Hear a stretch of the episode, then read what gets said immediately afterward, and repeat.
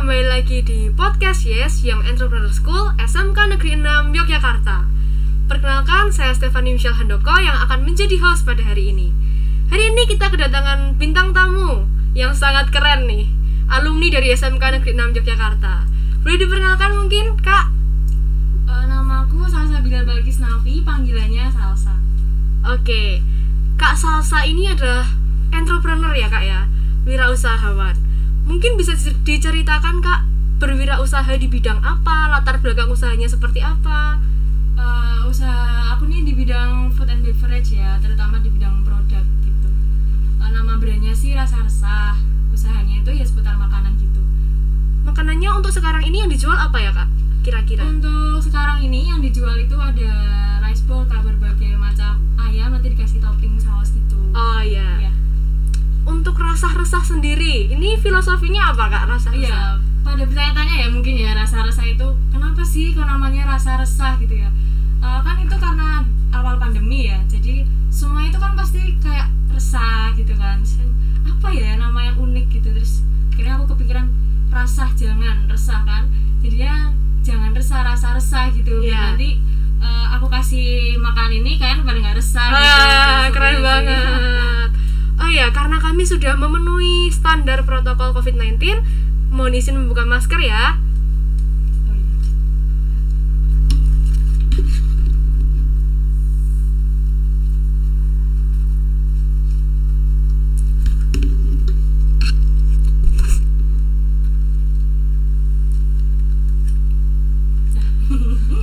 Oke, untuk usahanya sendiri ini mulai dirintis sejak kapan, Kak?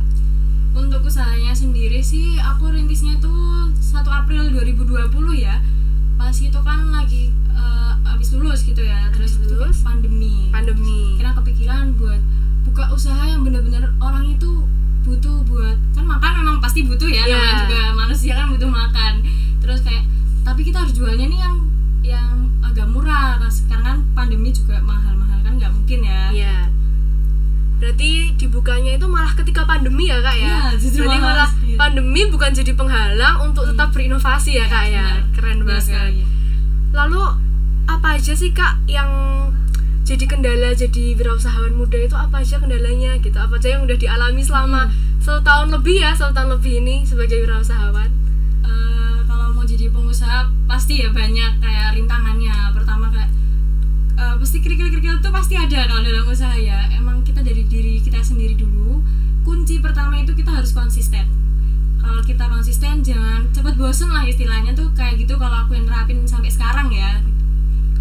Berarti uh, kuncinya adalah konsisten adalah kunci ya. Iya, gitu. Benar-benar. Oke, lalu apa sih, Kak, suka dukanya jadi wirausahawan nih?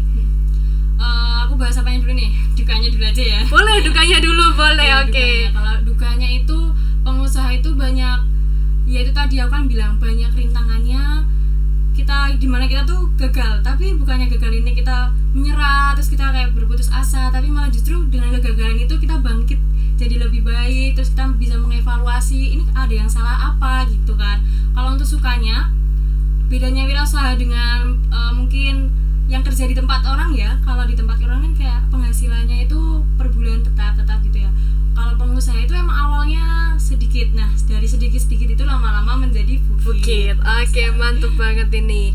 Lalu kalau untuk sistem yang diterapkan sendiri nih, Kak, apalagi kan ini hmm. di kala pandemi ya, Kak. Sistem yeah. yang sedang diterapkan untuk usahanya Rasa-Resah ini apa, Kak? Kalau untuk saat ini ya, untuk saat ini tuh aku lagi nerapin sistem pre-order aja. Jadi by sosial media nanti aku share-nya itu mungkin tiga hari sebelum aku open pre-order itu. Jadi uh, nanti jumlah pesanannya berapa ya itu yang aku kerjain gitu. Kalau strategi marketingnya apa aja nih, Kak? Oh, ya. Strategi marketing ya? Iya, strategi marketing. Kalau buat aku sendiri tuh nerapin kayak kita harus promosi. Emang se- sekarang kan sosial media ini begitu penting gitu ya, yeah. Jadinya harus promosi ke sosial media. Terus juga kalau menurut aku yang paling penting, kita juga harus menjaga hubungan baik antara pelanggan sama kitanya gitu. Masa kita nggak, kita mau jualan kita dibeli orang tapi kitanya nggak punya attitude yang baik dengan pelanggan, kan itu sangat nggak bagus banget ya.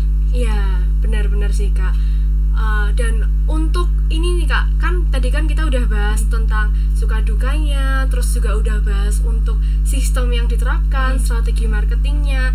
Lalu kalau kita dapat feedback nih dari pelanggan, namanya kita bergerak di bidang usaha makanan, hmm. orang itu kan punya selera makan yang ber- berbeda-beda hmm. nih. Kayak aku, aku sukanya makanan yang asin, tapi yeah, ada yeah. orang yang cenderung suka makanan yang manis. Ada suka, ada juga yang sukanya makanan itu yang nggak terlalu strong bumbunya. Hmm. Nah, misalkan nih, Kakak dapat testimoni dari pelanggannya, tapi testimoninya beda-beda tuh. Ada yang ini kurang asin, ini kurang manis, ini kurang lada, kurang hmm. apa. Nah, gimana sih Kak caranya Kakak mengolah feedback itu untuk kemudian diimplementasikan pada produk Kakak? Kalau untuk aku itu ya, setiap uh, kritik atau masukan dari orang lain aku tampung dulu. Nanti kan semisal banyak mana nih, kalau semisal rata-rata memang ngomong kalau produkku itu kurang asin atau kurang gurih, ya berarti aku memang harus development, harus benar-benar ngembangin itu jadi diperbaikin lagi gitu. Kalau aku sih kayak gitu ya dalam. Berarti nanti untuk kedepannya Rasa Resah ini apakah ada pengembangan-pengembangan gitu Kak? Mungkin dari online menjadi ada outlet gitu hmm. mungkin?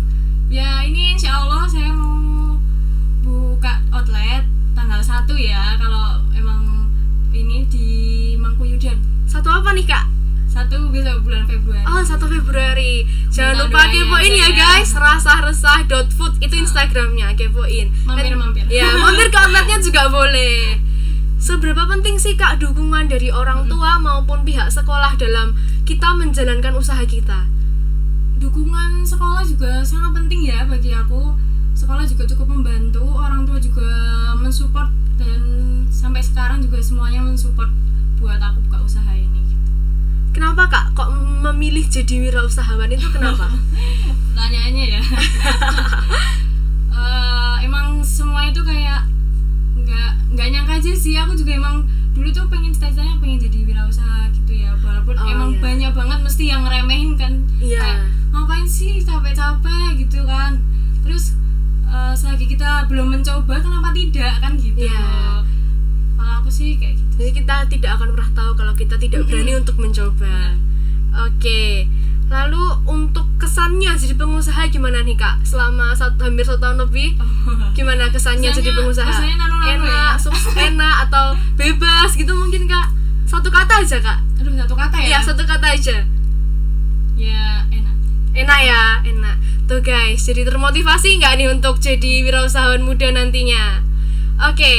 uh, untuk motivasi nih Kak buat kami-kami yang mungkin takut untuk berwirausaha, karena ya banyak ya stigma dari luar itu kalau wirausahawan itu harus tangguh, harus siap menghadapi berbagai rintangan, apalagi kalau usaha itu kan kembali ke diri kita sendiri ya Kak, ya, sebagai founder, ke, bagaimana kita tetap konsisten, bagaimana kita tetap menjaga uh, kualitas dari apa yang kita jual begitu ya.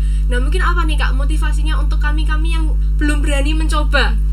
Uh, kalau buat aku ya motivasinya itu yang pertama emang kita harus konsisten terhadap apa yang kita lakukan gitu. yeah. Kalau kita konsisten dan kita nggak pernah bosen, insya Allah bakalan rezekinya tuh pasti ada gitu loh. Terus kayak semisal jadikan pekerjaan kalian itu sebuah hobi, jadi kalian tidak melakukan itu terpaksa. Nah tuh guys, jangan dijadikan terpaksa tapi dijadikan hobi. yeah, Berarti yeah. ini ya Kak ya, uh, do with love ya Kak ya. Iya yeah, do with love and love what you do. Oke okay. Mungkin ada pesan-pesan Kak untuk kami-kami oh, adik iya. kelas-adik kelasnya begitu Kak? Uh, aku ada sebuah kayak kata-kata gitu ya. Ah, boleh nih, mantap banget. Kesuksesan itu tidak perlu menunggu tua. Jika kita bisa melakukan itu di usia, usia muda, kenapa tidak? Wah keren banget. Mungkin sekian dulu dari podcast episode kali ini. Nantikan di episode-episode selanjutnya. Dan terima kasih Kak Salsa yeah, sudah bersedia sama-sama hadir di S M K Negeri enam Yogyakarta. S M K Negeri enam Yogyakarta, sekolah yes yang entrepreneur school. Dadah.